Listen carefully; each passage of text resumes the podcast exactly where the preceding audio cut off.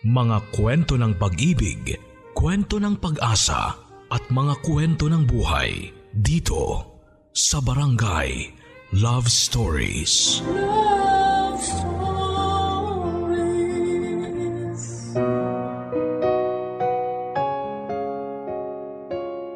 Hindi lahat sa atin ay maswerteng ipinanganak sa isang pamilya na may pera. Yun bang hindi na problema ang kakainin sa araw-araw? Panggasto sa ospital kung nagkasakit at pantustos sa pag-aaral. Kaya nga kapag anak ka ng mahirap, normal na magkaroon ka ng pangarap na umasenso pagdating ng panahon. Hindi madali pero ganyan ang mga karanasang nais ibahagi sa atin ngayong Sabado ni Carla.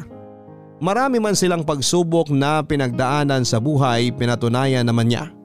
Kasama ang kanyang pamilya na meron pa rin silang dahilan upang magpatuloy at ipaglaban ang pangarap nilang makaahon sa kahirapan.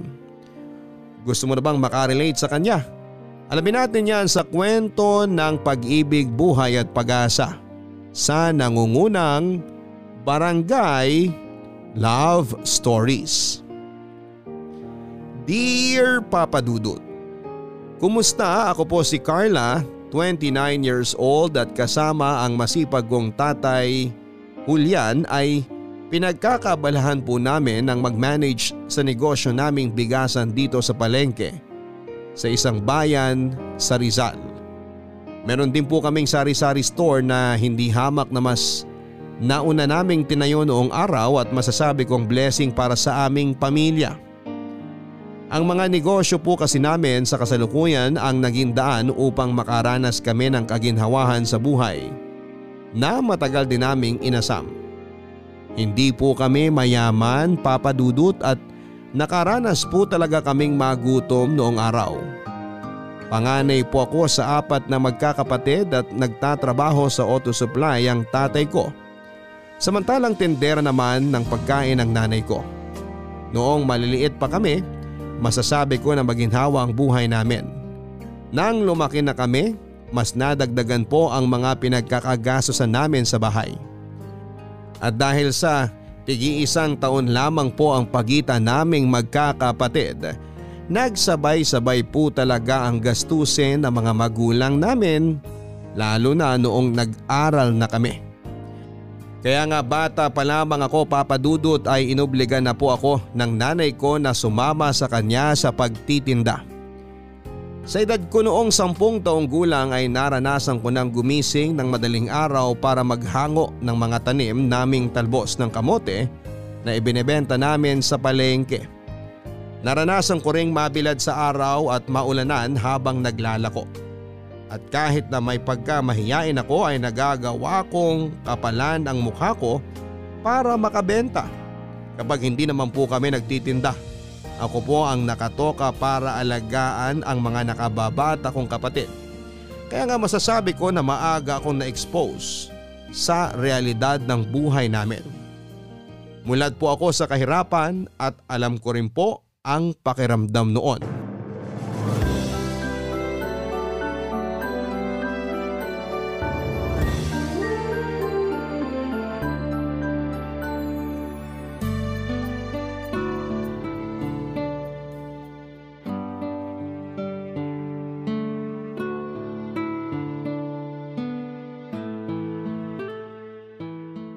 Anak, ikaw ang matanda. At bilang panganay sa inyo, sino na lang aasahan kung tutulong sa akin dito sa bahay natin? Ikaw lang dahil maliliit pa ang mga kapatid mo. Ay, opo, Nay! Opo, Nay, opo, Nay ka dyan. Naiintindihan mo ba mga sinasabi ko? Tandaan mo, para sa'yo naman lahat to. Hindi para sa akin. Saka tigil-tigilan mo na rin kasi ang pagrereklamo kapag sinasama kita sa pagtitinda sa palengke, nak. Ang kulit mo kasi. Napipikon lang ako sa'yo. Masyado po kasing maaga yung gising natin na eh. Inaantok pa po ako noon. Aba, kailangan maaga ka magising para makabenta ka ng marami. Tandaan mo, daig ng taong maagap ang taong masipag. Sa pagnanegosyo, hindi ka dapat tanghali bumabangon. Ilang beses ko na bang sinabi sa iyo ang tungkol dyan? Hindi talaga pumapasok dyan sa kokote mo, no? Puro ka kasi laro. Pero di po ba kapag bata, dapat naglalaro naman talaga? Bata pa po ako, Nay. Hindi pa po ako matanda katulad nyo.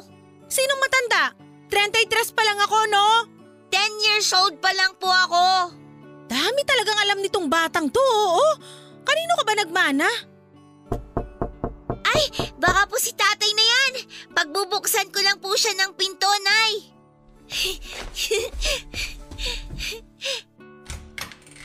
tay! Oh, Mano po? kawaan ka ng Diyos, nak. Akin na po yung bag nyo, tapos maupo na po muna kayo kasi mukhang napagod po kayo sa trabaho eh. Salamat, Carla. Oo, medyo nangangalay nga ang binti ko kakatayo kanina. Dami kasi naming customer. Hindi ako maganda ugaga. Ay, ay namiss ng put ko ang upuan. Mukha nga po, tay. Sarap ng upo nyo eh. Nagmana talaga sa'yo yung panganay mo, Julian. Tuwing may sinasabi ako, may sagot din siya. Oh, totoo bang sinabi ng nanay mo, nak? Sinasagot mo na naman ba siya? Si nanay po kasi, ang dami-dami na namang sinasabi. Ako pa itong maraming sinasabi ha? Naku, tatamaan ka na talaga sa aking bata ka. Tay, si nanay oh! Ano ba kasing problema? Bakit nagagalit na naman sa'yo ang nanay mo? Hindi ako nagagalit sa kanya. Pinangangaralan ko lang yung anak mo tungkol sa responsibilidad niya bilang panganay, Julian. Nasasanay kasi. Kung makapaglaro dun sa labas parang wala siyang mga kapatid na dapat alagaan. Tapos panay pa rin ang pagrereklamo kapag sinasama ko sa pagtitinda sa palengke. Wala na talaga ako mapaglugaran sa bata na yan. Nakakakonsumi.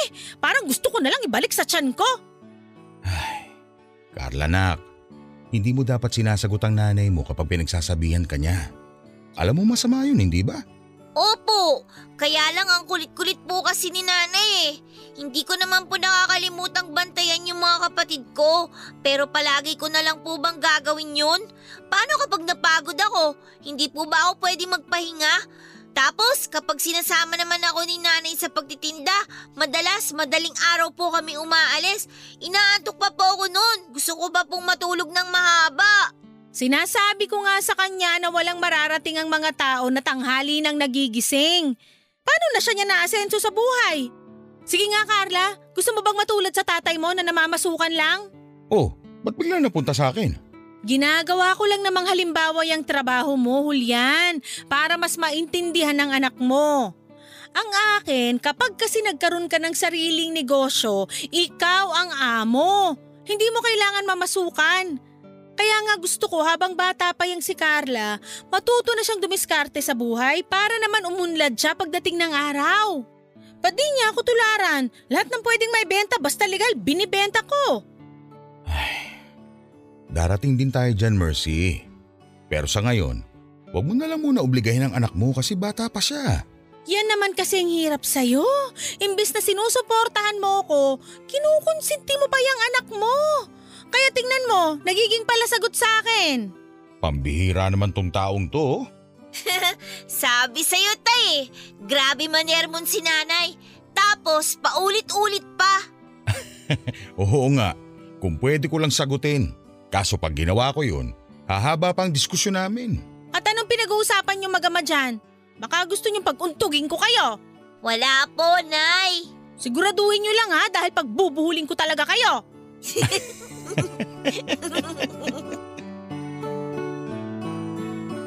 Papadudot istrikta po si Nanay Mercy pero hindi naman po siya masamang ina dahil mahal na mahal niya po kami. Tubong Cebu siya at lumuwas lamang sa Maynila pagka-graduate ng high school para magtrabaho. Sa Maynila na rin po sila nagkakilala ng tatay Julian ko na galing naman ng Davao. At nang dumating na nga po kami ng mga kapatid ko sa buhay nila, napadpad kami sa Rizal at dito na tumira. Mataas po talaga ang pangarap sa buhay ng nanay ko at yon ay ang magkaroon kami ng sariling negosyo. Isa rin sa mga priority niya ay ang makatapos kami ng pag-aaral ng mga kapatid ko at magkaroon ng sarili naming bahay. Nangungupahan lang po kasi kami noong araw bago sila nakakuha ni tatay ng lupa sa isang squatters area na pinatayuan namin ng barong-barong. Palagi po sa aking sinasabi ng nanay ko na aasenso lamang ang isang tao kapag marunong siyang magnegosyo. Kaya nga bilib po talaga ako sa kanya dahil napakarami na niyang naitinda na tulad ng mga lutong ulam, karne ng baboy, gulay, isda at mga damit. Basta legal yan papadudot, hindi po inaatrasan ng nanay ko. Kaya lang Halos lahat po yun ay panandalian lamang dahil inuutang lang niya ang puhunan. Lugi pa dahil sa pagbabayad lang sa mga inuutangan niya napupunta ang tubo. Pero sa kabila ng lahat ay hindi marunong sumuko ang nanay ko. Palagi po niyang sinasabi noon na kapag hindi umubra ang plan A dapat meron kang plan B hanggang sa pinakadulo ng alpabeto para wala raw akong dahilan na mabigo sa mga pangarap ko.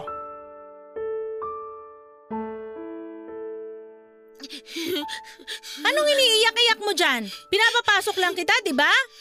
Masyado ka nang nawiwili sa kalalaro sa labas at nakakalimutan mo na mga gawaing bahay mo. Hindi mo na nga ako tinutulungan sa pagbabalat ng saging para sa lulutuin kong bananak yung napaninda natin. Tapos, ang hirap mo pang utusan kapag tinatawag ka? Ano ba naman yan, Carla? Hindi ka na ba talaga maaasahan? Gusto mo pa talaga yung nasasaktan ka bago mo ako sundin eh. Eh ngayon na nga lang po ako lumabas eh. Nagagalit pa kayo. Abay, sinong di magagalit? Sige nga. Ang iingay ng mga kapatid mo, hindi ko masaway dahil abala ako sa mga paninda natin. Ikaw na lang tong inaasahan kong tutulong sa akin tapos ikaw din tong konsumisyon? Ano ba naman yan? Nakakaintindi ka naman, di ba? Bakit kailangan ko pang ulit-ulitin ang pagpapaalala sa'yo? Kailan ka ba talaga matututo? Kapag wala na ako? Siguro nga po dapat mawala na lang kayo para wala na nag-uutos at nagagalit sa akin. Anong sinabi mo? Bastos ka! Napakadumi ng bibig mong bata ka? Saan mo natutunan ang pagsagot-sagot ng ganyan? Ha? Oh, ano nangyayari dito? Mahal, ba't umiiyak ang anak natin? Bago mo kampihan yung batang yan, alam mo ba kung anong sinabi niya sa akin? Daw, mawala na lang ako para wala na rin nagagalit at nag-uutos sa kanya. Carla, totoo bang sinabi ng nanay mo? Alam mo masama yon. Ikaw na kumausap dyan sa anak mo, Julian, dahil baka lalo ko lang yan masaktan. Pambihirang buhay naman to. oh. Ang gusto ko lang naman, tulungan niya ako rito sa bahay at sa pag-aalaga sa mga kapatid niya. Tapos sasagutin niya lang ako ng ganyan. Huminahon ka lang kasi muna, mahal. Hindi naman siguro sinasadya ni Carla ang mga sinabi niya. Anong hindi sinasadya? Kung ganon, paano niya nasabi yun ng dire-diretso at hindi kumukurap ang mga mata? Ay, nako.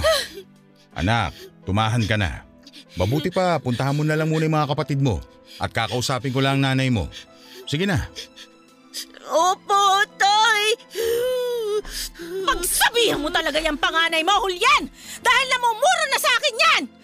Mahal, naiintindihan ko na mali ang anak natin sa sinabi niya sa'yo. Pero hindi naman niya yung sinasadya. Siguro nadala lang siya ng sitwasyon kaya nakapagbitiw siya ng mga ganong salita. Intindihin mo na lang sana dahil bata pa siya. Ay, ewan ko sa'yo, Julian! Nasasabi mo lang yan kasi wala kang kaalam-alam sa mga pagod ko rito sa bahay. Kumpara naman kasi dyan sa trabaho mo, di hamak na doble, baka triple pa yung ginagawa ko rito. Hindi naman siguro tama na magbilangan tayo ng hirap, mahal. Pare-pareho lang naman tayo napapagod. Imbis na pairali natin ang init ng ulo, masabaan pa natin ang pasensya natin. Tayo-tayo lang din pamilya magtutulungan. Habaan daw ang pasensya. Palibasa di mo alam na lagpas na sa Sierra Madre ang pagpapasensya ko dyan sa panganay mo. Kaya nga ka ako kausapin mo. Hindi na yata yan marunong makinig sa akin eh. Lalo kang hindi susundin ng anak mo pag palagi ka nagagalit. Hindi ako palaging magagalit kung sinusunod lang niya ang mga sinasabi ko! Hey, buwisit! Kung bakit kasi nagkaroon ako na suwail na anak!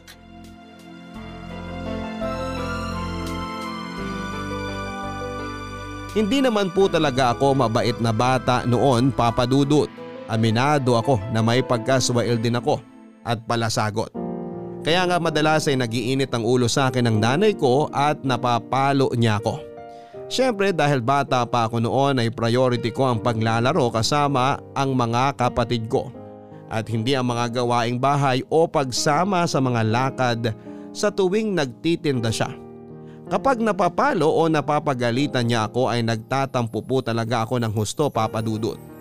Naisip ko pa nga noon na ang unfair dahil bakit ko kailangang maranasan ang mga responsibilidad na yon sa buhay. Samantalang dapat ay nagre-relax ako at naglalaro kagaya ng mga kapatid ko. Minsan ko na rin pong naitanong sa sarili ko noon na bakit kailangan kong maobligang magtrabaho samantalang maliit pa lamang ako.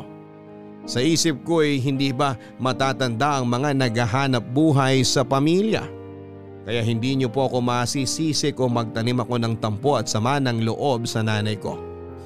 Para sa akin ay pinipwersa niya akong matutunan ng mga bagay na hindi ko, hindi ko pa naman dapat ginagawa noong bata ako. Kaya po hiniling ko na sana ay mawala na lamang si nanay para wala na ring naguutos o nagagalit sa akin lalo na kapag nakagagawa ako ng mali. Hindi ko naman po akalain na magkakatotoo ang kahilingan kong yon dahil taong 2007. Pinapuan po siya ng sakit sa baga na kinaospital niya. Kitang kita ko po kung paano siya dumura ng dugo at mabilis na ng hina noon.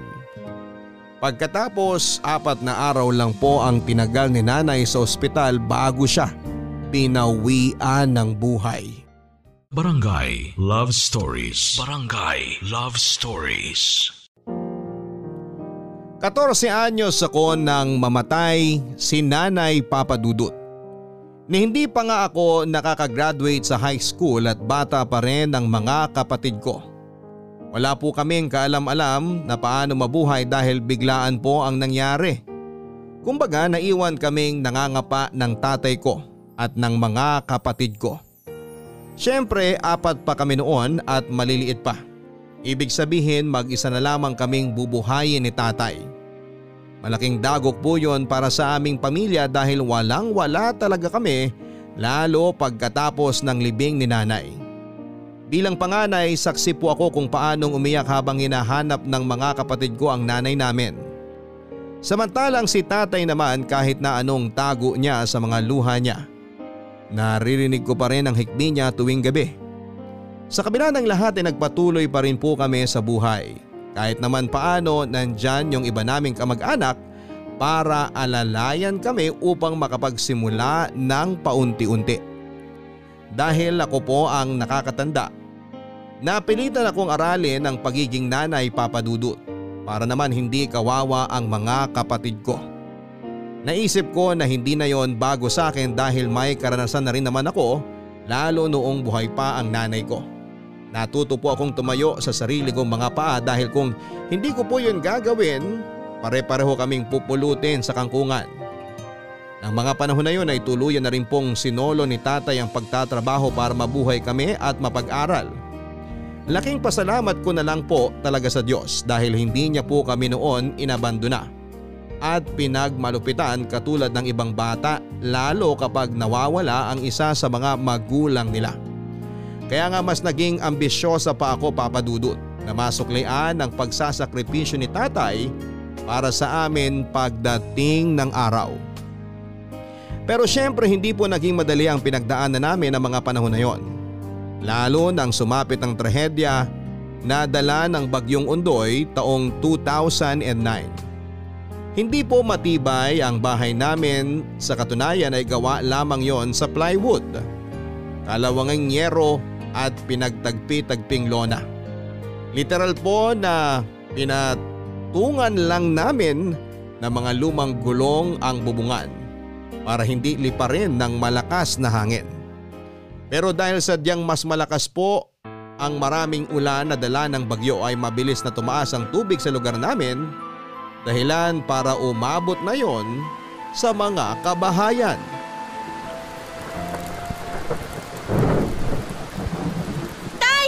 Pinapasok na po ng tubig ang bahay natin! Halika, tulungan mo ko ilagay itong damitan nyo sa mesa bago pa abutin ng baha. Ayan, Tay! Kaso, paano na po yan? Baha na rin po sa labas. At saka mukha wala na pong planong tumigil ang ulan. Kaya nga dapat yung gawin ng mga kapatid mo, eh mag-impake na kayo ng mga damit at gamit. Hindi na tayo pwedeng dumito sa bahay na to.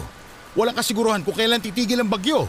Pero, paano na lang po yung iba nating mga gamit? Yung mga uniform po namin, yung libro, tsaka yung mga notebook. Naku naman, yan ang nga bang sinasabi ko eh. Tingnan niyo tayo, basang-basa na po itong mga notebook ko sa school. Naku, yung mga sapatos po namin, Tay, pati yung mga bag. Ano ba naman yan? Uunahin mo pa ba yan kaysa sa pinagagawa ko sa'yo? Ano ba, Carla? Kailan ka ba makikinig sa mga sinasabi ko? Nakikinig naman po ako. Pero nangihinayang din ako sa mga gamit ko na nabasa.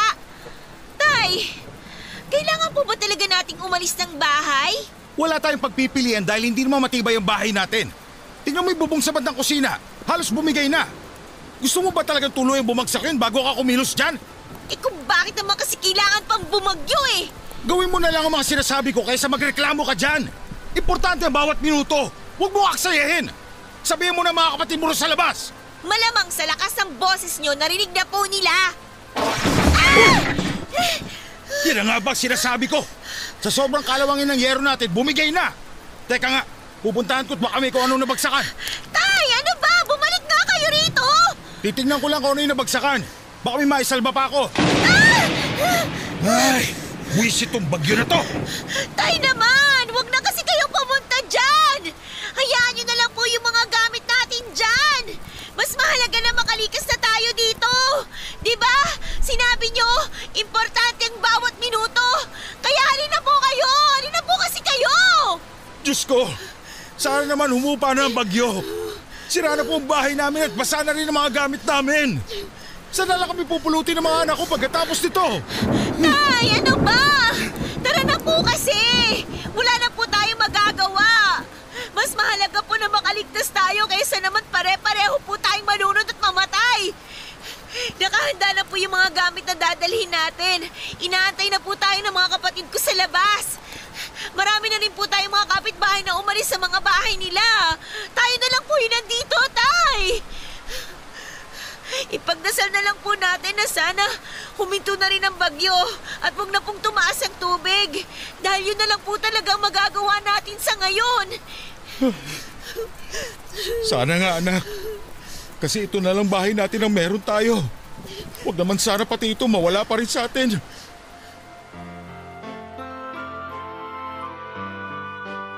Napilit ng kaming lumikas at mabuti na lang po dahil ang bilis na naglagpas tao ang baha doon sa amin. Pansamantalang nanirahan sa evacuation center at hindi po namin nakasama ng matagal si tatay doon, Papa Dudut. Dahil pagkalipas ng ilang linggo, buwaba ng kaunti ang tubig baha at nagdesisyon siyang umuwi sa bahay namin para tingnan kung may maisasalba siyang gamit.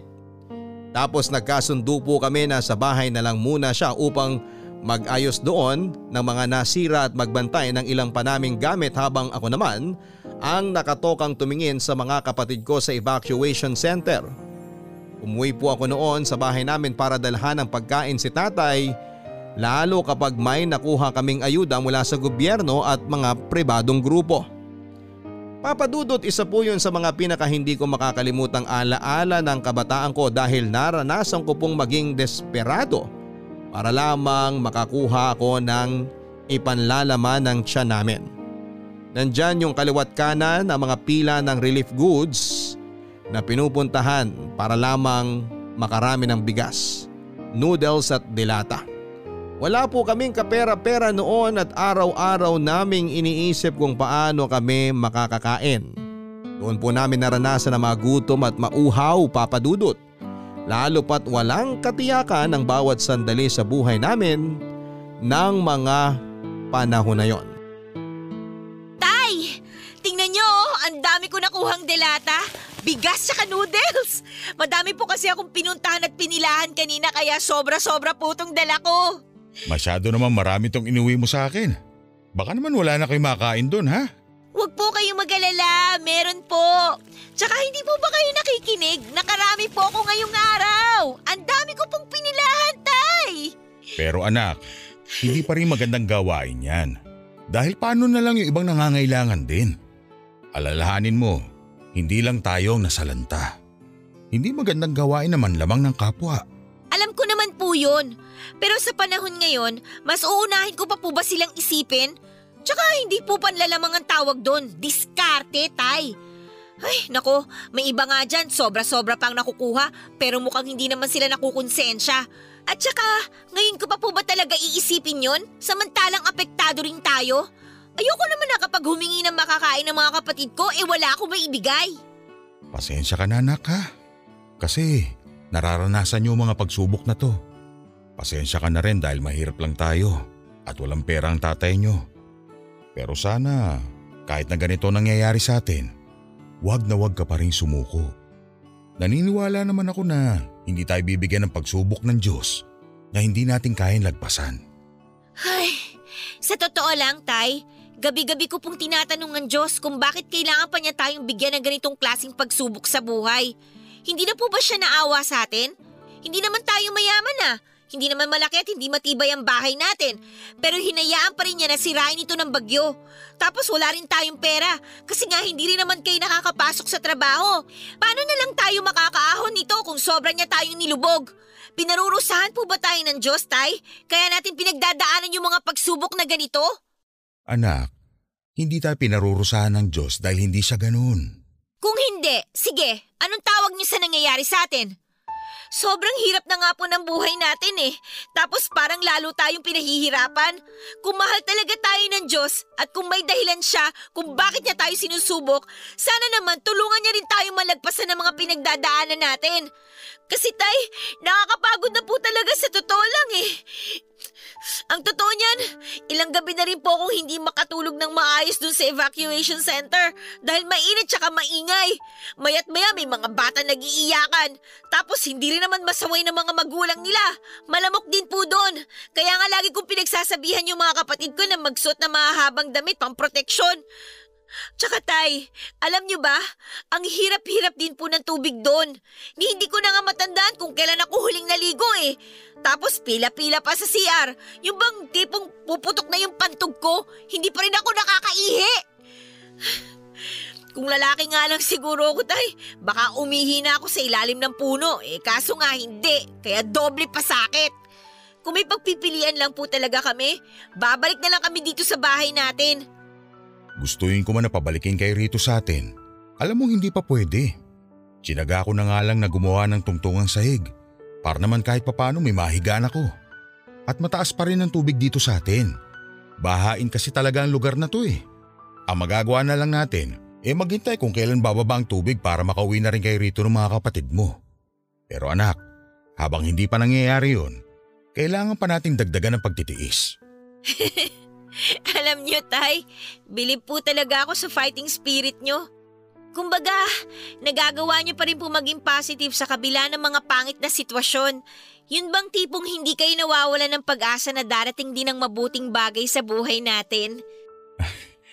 Alam mo kasi anak, sa dami ng hirap na napagdaanan ko at napagtagumpayan sa buhay na to, nakabisado ko na yatang dapat isipin at gawin.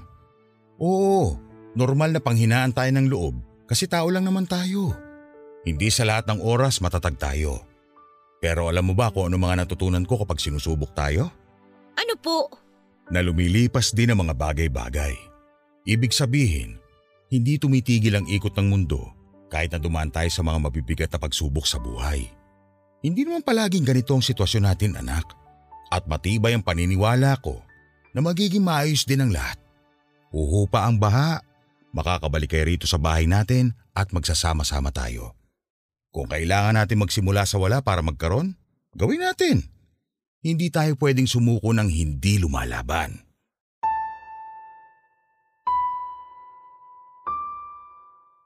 Isa po sa mga ipinagpapasalamat ko ng panahon na yon ay ang positibong pananaw sa buhay ng tatay ko, Papa Dudut. Na kahit mahirap ay maraming pagsubok at wala kaming kaideya-ideya sa hinaharap ay palagi pa rin po siyang umaasa na merong mabuting mangyayari. Siguro'y katangian na talaga natin na mga Pilipino yon. Nasa dugo na natin na maging matapang at matatag lalo kapag pinapadapa tayo ng mga pagsubok sa buhay. At tama naman po si tatay dahil hindi nagtagal ay tuluyan na rin pong humupa ang baha sa lugar namin at nakabalik na rin po kami sa bahay. Unti-unti ay inumpisahan po naming muli ang buhay at nagpatuloy sa kabila ng mga karanasan namin. Muli pong nakapagtrabaho si tatay at nagbalik eskwela naman po kaming magkakapatid. Lumipas nga ang ilang taon, nakagraduate na po ako ng high school papadudot. Si tatay na lang po ang umattend ng graduation ko dahil wala na po si nanay. Natatandaan ko nga po kung paano siya sobrang naging proud sa akin dahil nakapagtapos ako. Pero hindi niya alam na pareho kami ng nararamdaman. Proud din ako sa kanya dahil kinaya po niyang suportahan ang pag-aaral ko sa kabila ng hirap na pinagdaraanan namin. Doon ko po naisip na magtrabaho na lamang muna at tumulong sa mga gastusin namin sa bahay imbes na tumuloy sa college dahil may mga kapatid pa rin po ako nag-aaral papadudot. Isang taon din po akong huminto para magserbedora sa isang kantin sa Cubao. Kumikita po ako noon ng dalawang daan kada araw na siya namang iniipon ko at ibinibigay kay tatay kapag umuuwi ako sa amin. Bukod doon ay nagtrabaho rin po ako bilang pump attendant sa isang gasoline station ng ilang buwan. Taong 2011 ay nagdesisyon po si tatay na pag-aralin na ako sa kolehiyo. At kahit naiisipin na naman niya, ang pang-tuition ko ay naging desidido po siya na matupad ang pangako niya kay nanay na pagtapusin kami ng pag-aaral. Kaya nga para may pansuporta sa mga gastusin ko sa school ay nag-alaga po si tatay ng baboy na siyang ibinebenta niya tuwing ika-apat na buwan. Sakto sa pagsisimula ng bawat semestre noong nasa kolehiyo ako.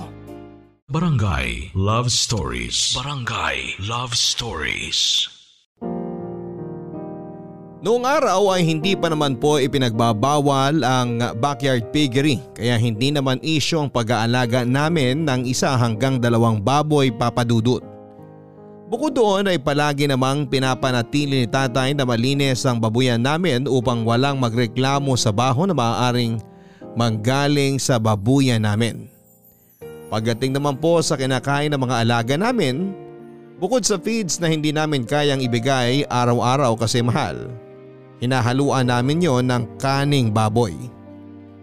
Pero hindi po kami yung tipo na nangongolekta sa mga bahay-bahay dahil meron pong malapit na dam site sa lugar namin kung saan ay tinatapon ng basura mula sa mga restaurant at palengke.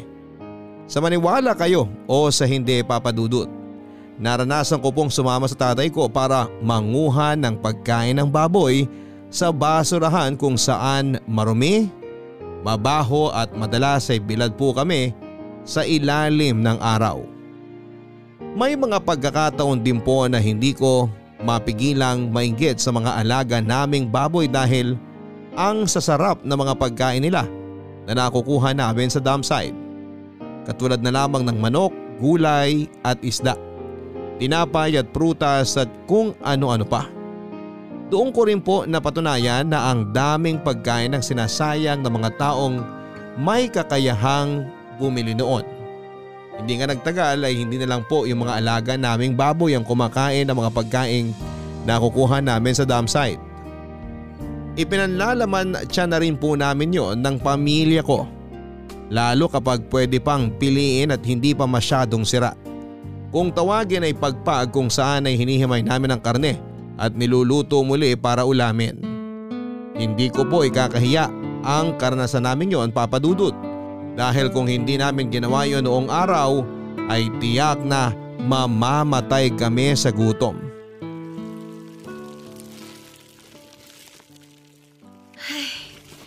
Ayan, malinis pa tong tinapay na to. Pwede pa. Hindi pa naman amoy amag. Naku, siguradong konting init lang to tapos bubudburan ko na lang ng asukal sasarap na to. Carla anak! Ay, pating! Oh, ano ba yung ginagawa mo? Nagulat naman ako sa inyo, Tay. Kanino mo pa kasi inahalong ka sa ako?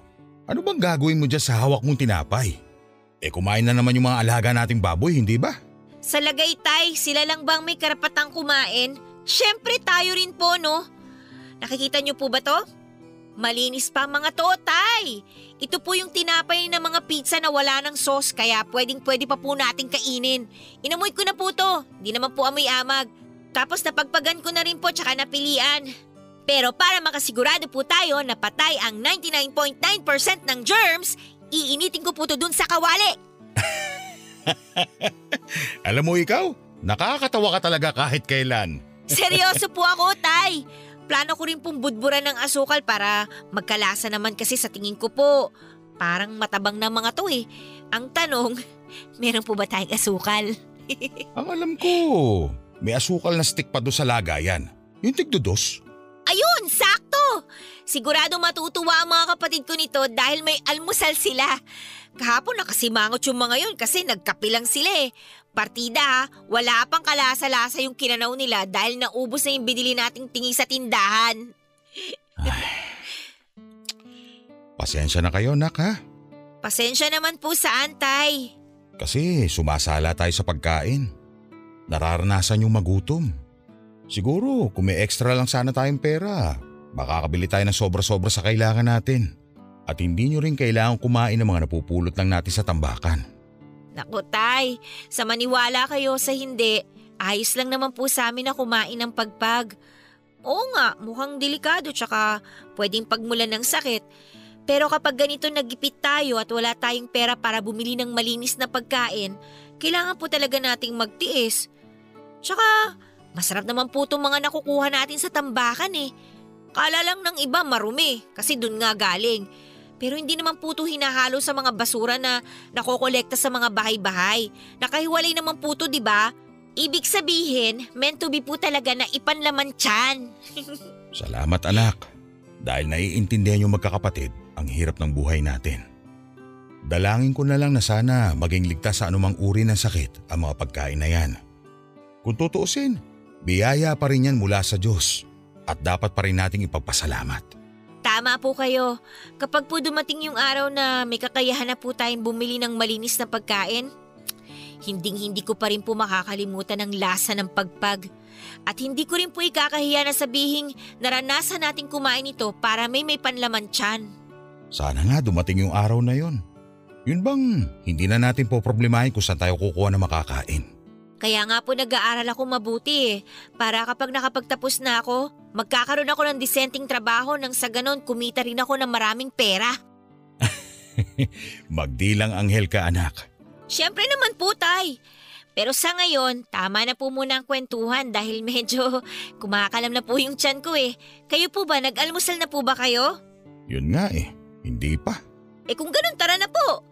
Iinitin ko lang po itong mga tinapay tapos sabay na po natin kainin.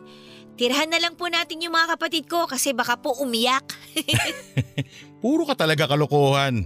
Mana lang po ako sa inyo.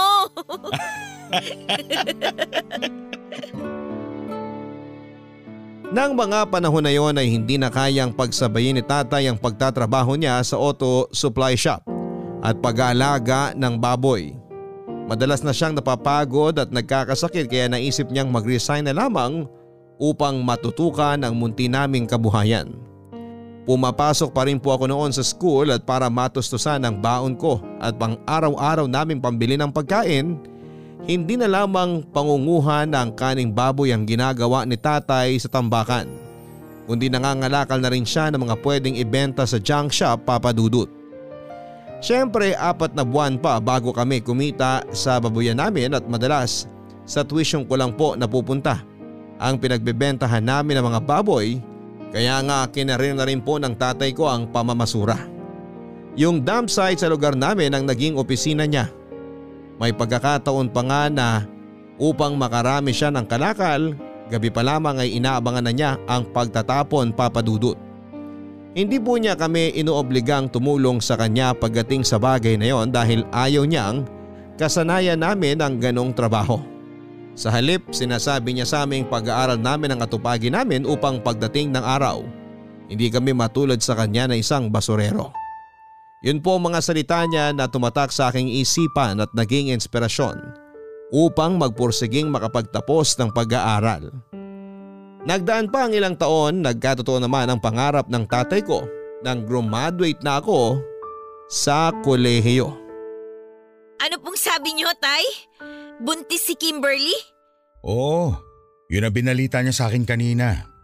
Sabi niya, ako na lang din magsabi sa'yo.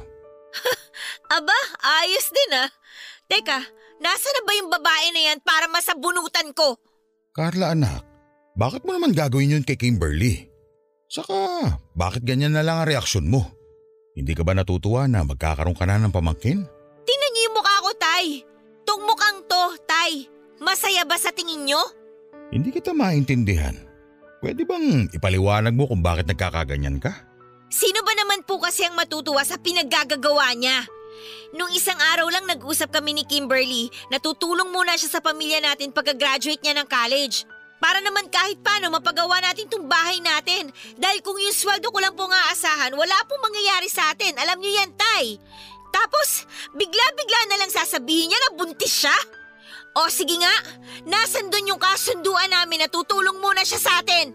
Pero nak, nasa tamang edad na rin naman ang kapatid mo. Alam ko na alam niya na ang ginagawa niya. Hindi po ako naniniwala na alam na niya ang ginagawa niya. Kasi kung alam niya, edi sana naisip muna niya na mahirap ang buhay natin.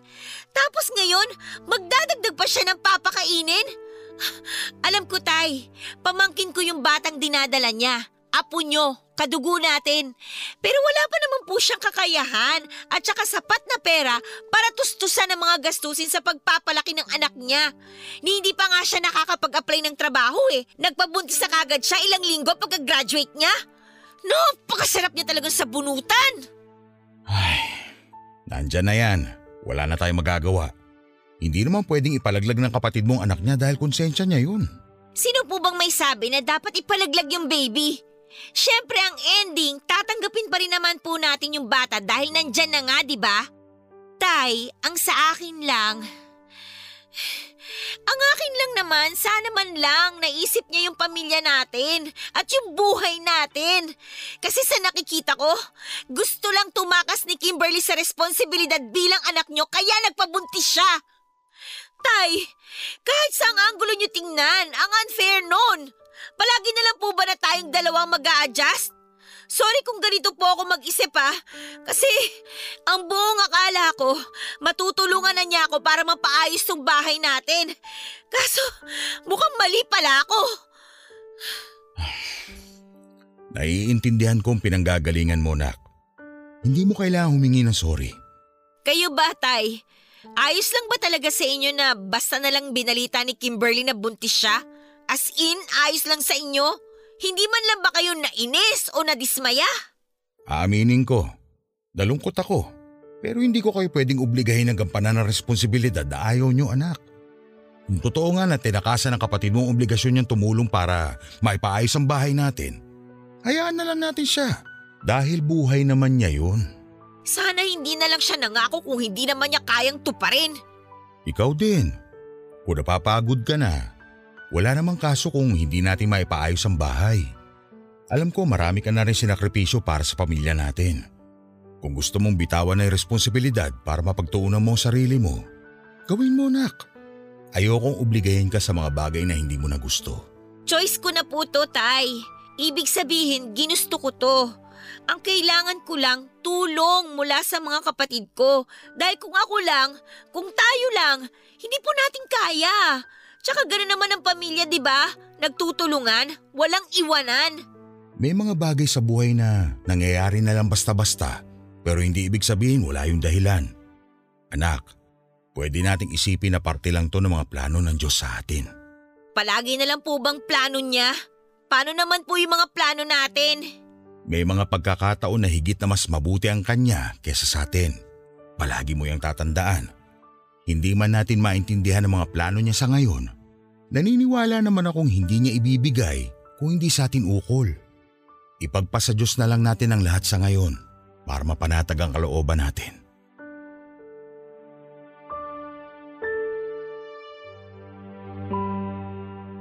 Para sa akin, papadudot, walang karapatan ang kapatid ko na magdagdag ng isa pang pakakainin dahil mahirap na nga ang buhay namin. Tapos eh gusto pa niyang idamay ang magiging anak niya sa mga kahirapan namin. Bukod doon ay napaka-unfair niya. Alam naman niya na nangako kami noon na tutulungan muna namin si tatay para mapagawa ang bahay namin tapos kamukha-mukha at uh, bigla siyang mabubuntis. Yun po ang eksaktong pakiramdam ko ng panahon na yon papadudot. Kaya hindi ko rin po naitago ang sama ng loob ko para sa kapatid ko. Pero alam ko rin po na hindi ko siya pwedeng kamuhian habang buhay dahil kapatid ko pa rin siya. Kaya nga matapos ang pag-uusap namin yon ni tatay, marami po akong na-realize sa mga bagay na siyang naging daan upang mabuksan ang pagtanggap at pagkapatawad sa puso ko. Oo, naggalit ako sa kapatid ko pero hindi nagtagal. Nagkabati rin po kami, Papa Dudut. Barangay Love Stories. Barangay Love Stories.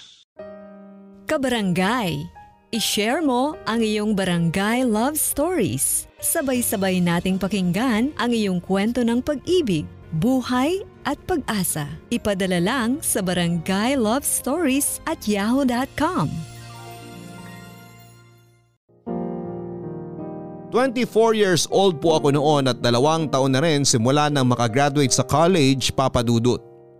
Yung unang taon ko ay ginugol ko sa pagiging volunteer sa isang non-government organization habang rumaraket sa mga project-based na trabaho. Naghintay din po kasi ako noon ng response mula sa mga kumpanyang inaplayan ko na may kinalaman sa kursong tinapos ko. Pero bigo pong dumating ang mga oportunidad kaya napilitan akong pumasok sa corporate world.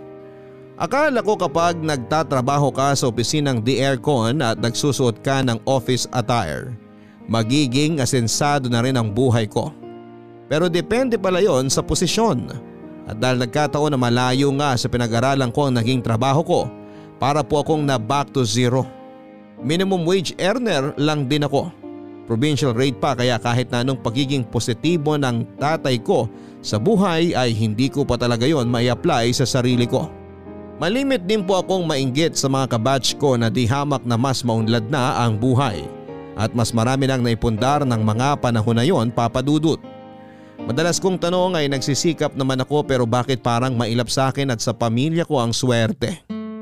Naging habi ko na nga po ang silipin at usisain ang buhay ng ibang tao na nauuwi lang sa pagkadepress ko at lalo pang pagkadismaya sa sarili.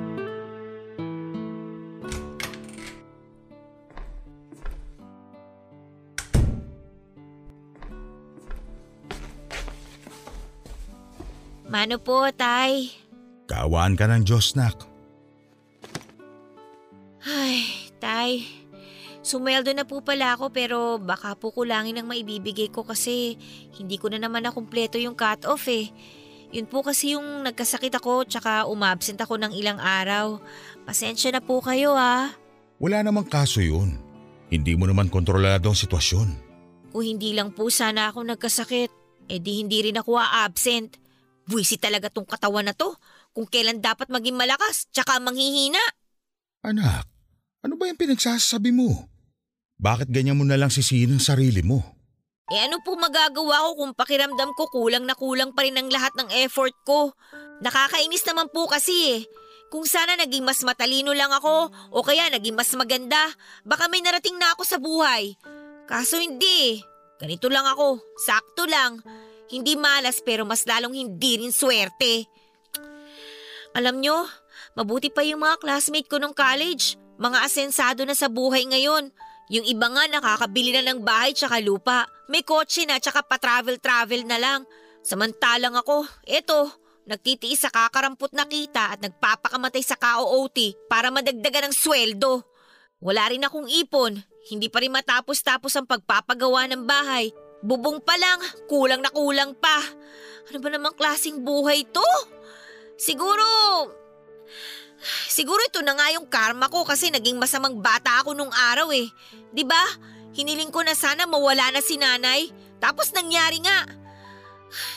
Tay, pakiramdam ko akong pumatay sa kanya eh. Alam mong hindi totoo yan.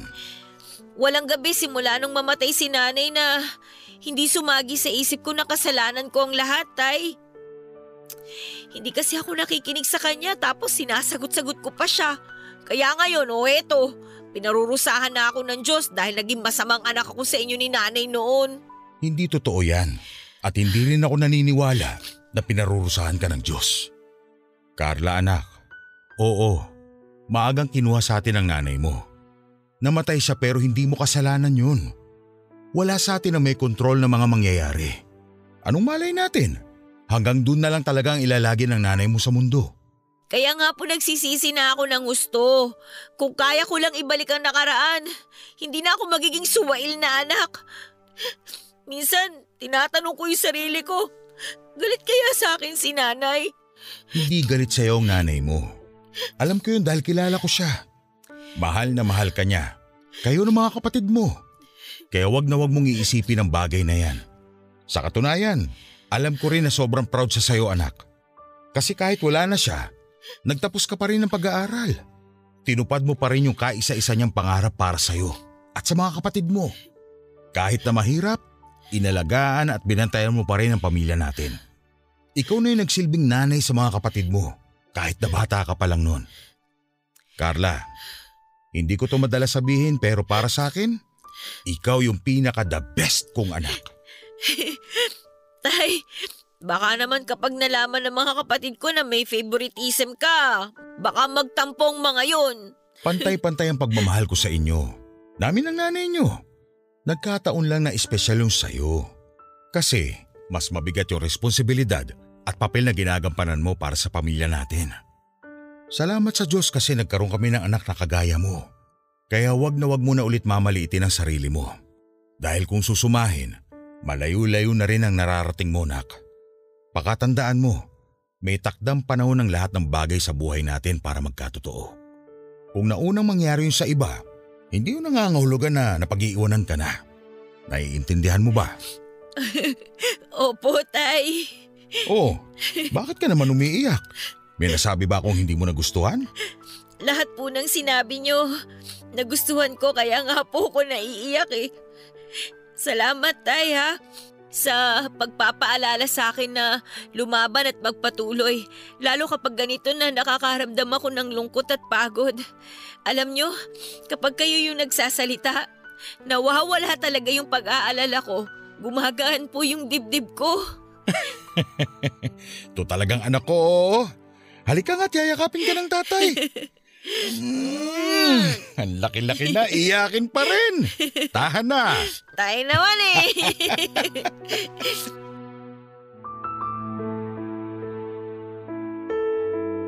Mahirap po talagang pagtuunan ng sarili nating progreso kapag abala tayong subaybayan ng buhay ng ibang tao.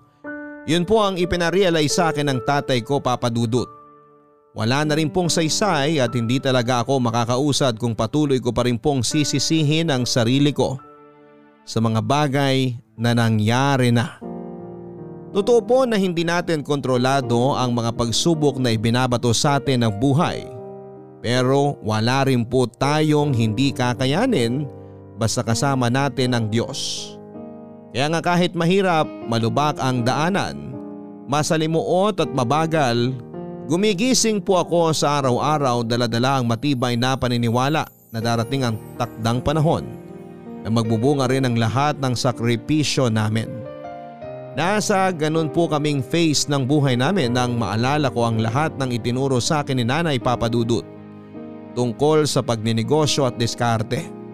Kaya agad-agad ay nagtayo po kami ni tatay ng sari-sari store mula sa maliit na puhunang na itabi ko sa mga sweldo ko. Iniwasan po talaga namin ang magsimula sa utang dahil mahirap umasenso kapag ganon. Kaya kahit maliit ang tubo namin sa aming tindahan, mas mabuti na yon kesa mapunta lamang sa pagbabayad utang sa ibang tao. Hindi nga nagtagal papadudot Nagkaroon ng trabaho ang iba ko pang kapatid at namuhunan din po sila sa munti naming tindahan. Tapos ay dumami rin po ang mga binibenta naming goods at lumaki na rin po ang kinikita namin sa pang-araw-araw. Nagpatuloy pa po ang magandang karera namin sa pagninegosyo sa paglipas ng mga taon. Tulong-tulong po kami ng pamilya ko kaya mas naging magaan ang bawat trabaho. Unti-unti ay naipaayos namin ang pangarap na bahay ng mga magulang namin. Nakabili kami ng mga gamit sa bahay na wala noong kabataan namin. Bukod doon ay hindi na rin po kami sumasala sa pagkain at panatag na kami dahil may pera na kaming madudukot sa panahon ng pangangailangan. Ay, alam nyo, Tay, kahit na nagka-pandemic, maayos pa rin po ang kita natin sa bigasan. Oo nga, hindi masyado malaki katulad nung dati. Tsaka madalas balik puhunan lang. Pero kumikita pa rin kahit paano. Patunay lang yan na hindi pa rin tayo pinababayaan ng Diyos. Hayaan mo nak, naniniwala naman ako na pagagalingin niya ang mundo natin. Mawawala rin tong pandemya at babalik din ang lahat sa normal. Ako rin po, naniniwala na magkakatotoo ang mga sinabi ninyo. Kasi proven and tested na basta kayo nagsalita eh. Nagkakatotoo po talaga. Puro ka naman kalokohan. Uy, hindi po kalokohan ang tawag doon, tay ha. Kumpiyansa. Pero alam nyo, dapat naman po talaga tayo magpasalamat sa Diyos, tay eh. Kasi Bukod sa palagi tayong ligtas sa mga sakit, lalo na po kayo, eh malaki po talaga yung naitulong niya para matupad po yung mga pangarap natin sa buhay. Kasi tingnan nyo, oh, naging successful yung mga negosyo natin, naipaayos na natin yung bahay, nakabili tayo ng mga gamit, tsaka nakakapag-secure na rin po tayo ng pera sa bangko na pwede nating dukutin kapag nangailangan tayo. Kung susumahin, malayo na po tayo dun sa dating tayo na mahirap na isang kahig at isang tuka at nakaranas magutom. Tama kayo nung sabihin nyo na lahat ng bagay may tamang panahon. Madalas, naiinip tayo kasi minamadali natin ang resulta ng mga sakripisyo natin sa buhay. Pero wala naman punla na itinanim na kagad tutubo sa mismong araw rin na yun. Lahat ng bagay sa mundong to dumaraan sa proseso. Nakikita ng Diyos sa mga sakripisyo natin sa buhay Naririnig niya mga panalangin natin. Huwag lang tayong mainip dahil ibibigay niya pa rin ang inaasam ng puso natin sa tinaktang araw na dapat itong magkatotoo. Pero nak, dapat mo pa rin tandaan na maaari pa rin niyang bawiin ang lahat ng ibinigay niya sa atin kapag hindi natin ito pinahalagahan at hindi tayo marunong lumingon sa ating pinanggalingan. Kaya nga importante na kahit pakiramdam natin lumilipad na tayo, panatilihin pa rin nating nakatapak sa lupa ang mga paa natin. Alam ko po yun, Tay. Pero salamat pa rin po sa pagpapaalala. Bukod po sa taus-pusong pagpapasalamat, lagi ko rin pong pinapanalangin na sana bantayan niya ang puso ko para maging malinis at maging karapat dapat dahil sino ba naman ako? Tao lang naman po ako na pwedeng magkasala at magkamali. At yung mga karanasan po na pinagdaanan natin sa buhay noon, Hinding hindi ko po yun makakalimutan, Tay. Sa katunayan, malaki nga po yung bahagi nun para mas mahubog pa ang pagkatao ko sa kasalukuyan. Kung noon, wala akong ibang alam gawin kundi questionin yung mga nangyayari, lalo na kapag hindi ito ayon sa plano ko. Pero ngayon, Tay, natutunan ko na pong magtiwala sa mga plano ng Diyos. Dahil sabi niyo nga, mas mabuti ang mga nais niya kaysa sa mga gusto natin. Kung maririnig lang na magiging anak mo ang kwento ng buhay natin, Sigurado magiging proud sila sa'yo dahil kinaya mo. Eh, teka sandali, maisingit lang ha. Kailan mo ba plano mag-asawa? Baka nakakalimutan mo. 55 anyos na ako, Carla. Wala pa rin ako nagiging apo sa'yo. 28 ka naman na. Nasa tamang edad na para lumagay sa tahimik. Tay, darating din po tayo dyan. Pero sa ngayon po, hindi ko pa po talaga priority ang bigyan kayo ng apo. Sorry po, no offense ha. Pero may apo na naman kayo kay Kimberly eh. Kaya ayos na po yun. Ewan ko sa'yo, dami mong alam. Mana lang po ako sa inyo.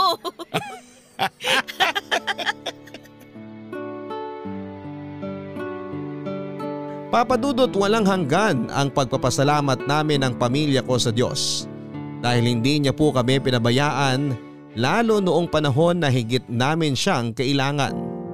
At kahit na marami kaming pagsubok sa buhay na pinagdaanan, alam namin na wala kaming hindi mapagtatagumpayan basta kasama namin siya. Ito po ang eksaktong pakaramdam ko sa ngayon na sana ay magbigay din ng inspirasyon at pag-asa sa ating mga kabarangay na dumaraan din sa mga mabibigat na pagsubok sa kani-kanilang buhay. Palagi po nating tandaan na huwag nating tuparin ang mga pangarap natin ng mag-isa. Palagi po nating isasama ang Diyos at sigurado lalo niya tayong pagpapanain at bibigyan ng mga pagtatagumpayan. Sa kasalukuyan ay masayang masaya po ang pamilya namin at nagpapasalamat ng gusto sa mga biyaya at pagpapala na natatamo namin sa buhay na ito. At kahit na may pinagdaraanan tayong pandemya, hindi pa rin po kami nawawala ng pag-asa na isang araw ay gagaling din ang mundo. Hindi pa po rito natatapos ang paglalakbay namin sa buhay na ito pero tiwala rin po kami na basta sama-sama at nagtutulungan ng aming sambahayan. Wala kaming laban na hindi malalampasan. At ang masasabi ko lang ay araw-araw po tayong lumalaban dahil meron po tayong dahilan. At meron tayong pangarap na gustong matupad.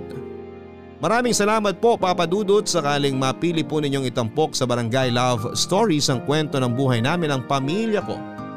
Sana'y kinagiliwan at kinapulutan ito ng aral, inspirasyon at pag-asa ng ating mga kabarangay. More power po sa programa ninyo ang inyong kapuso at kabarangay, Carla. Wala pong formula para mapabilis ang katuparan ng mga pangarap natin sa buhay. Kailangan po natin ng sipag, tiyaga at madalas ay dugo at pawis po ang dapat nating gawing puhunan.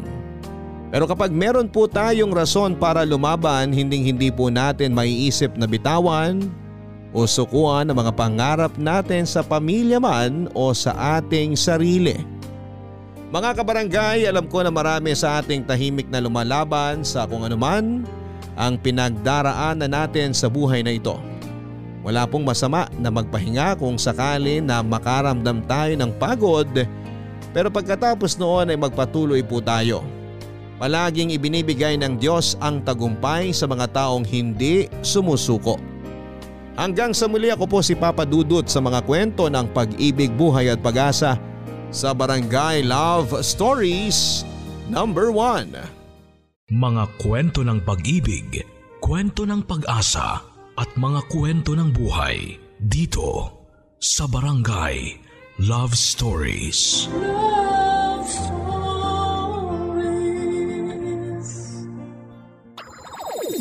Nagustuhan ng iyong napakinggan? Ituloy yan via live stream sa www.gmanetwork.com/radio.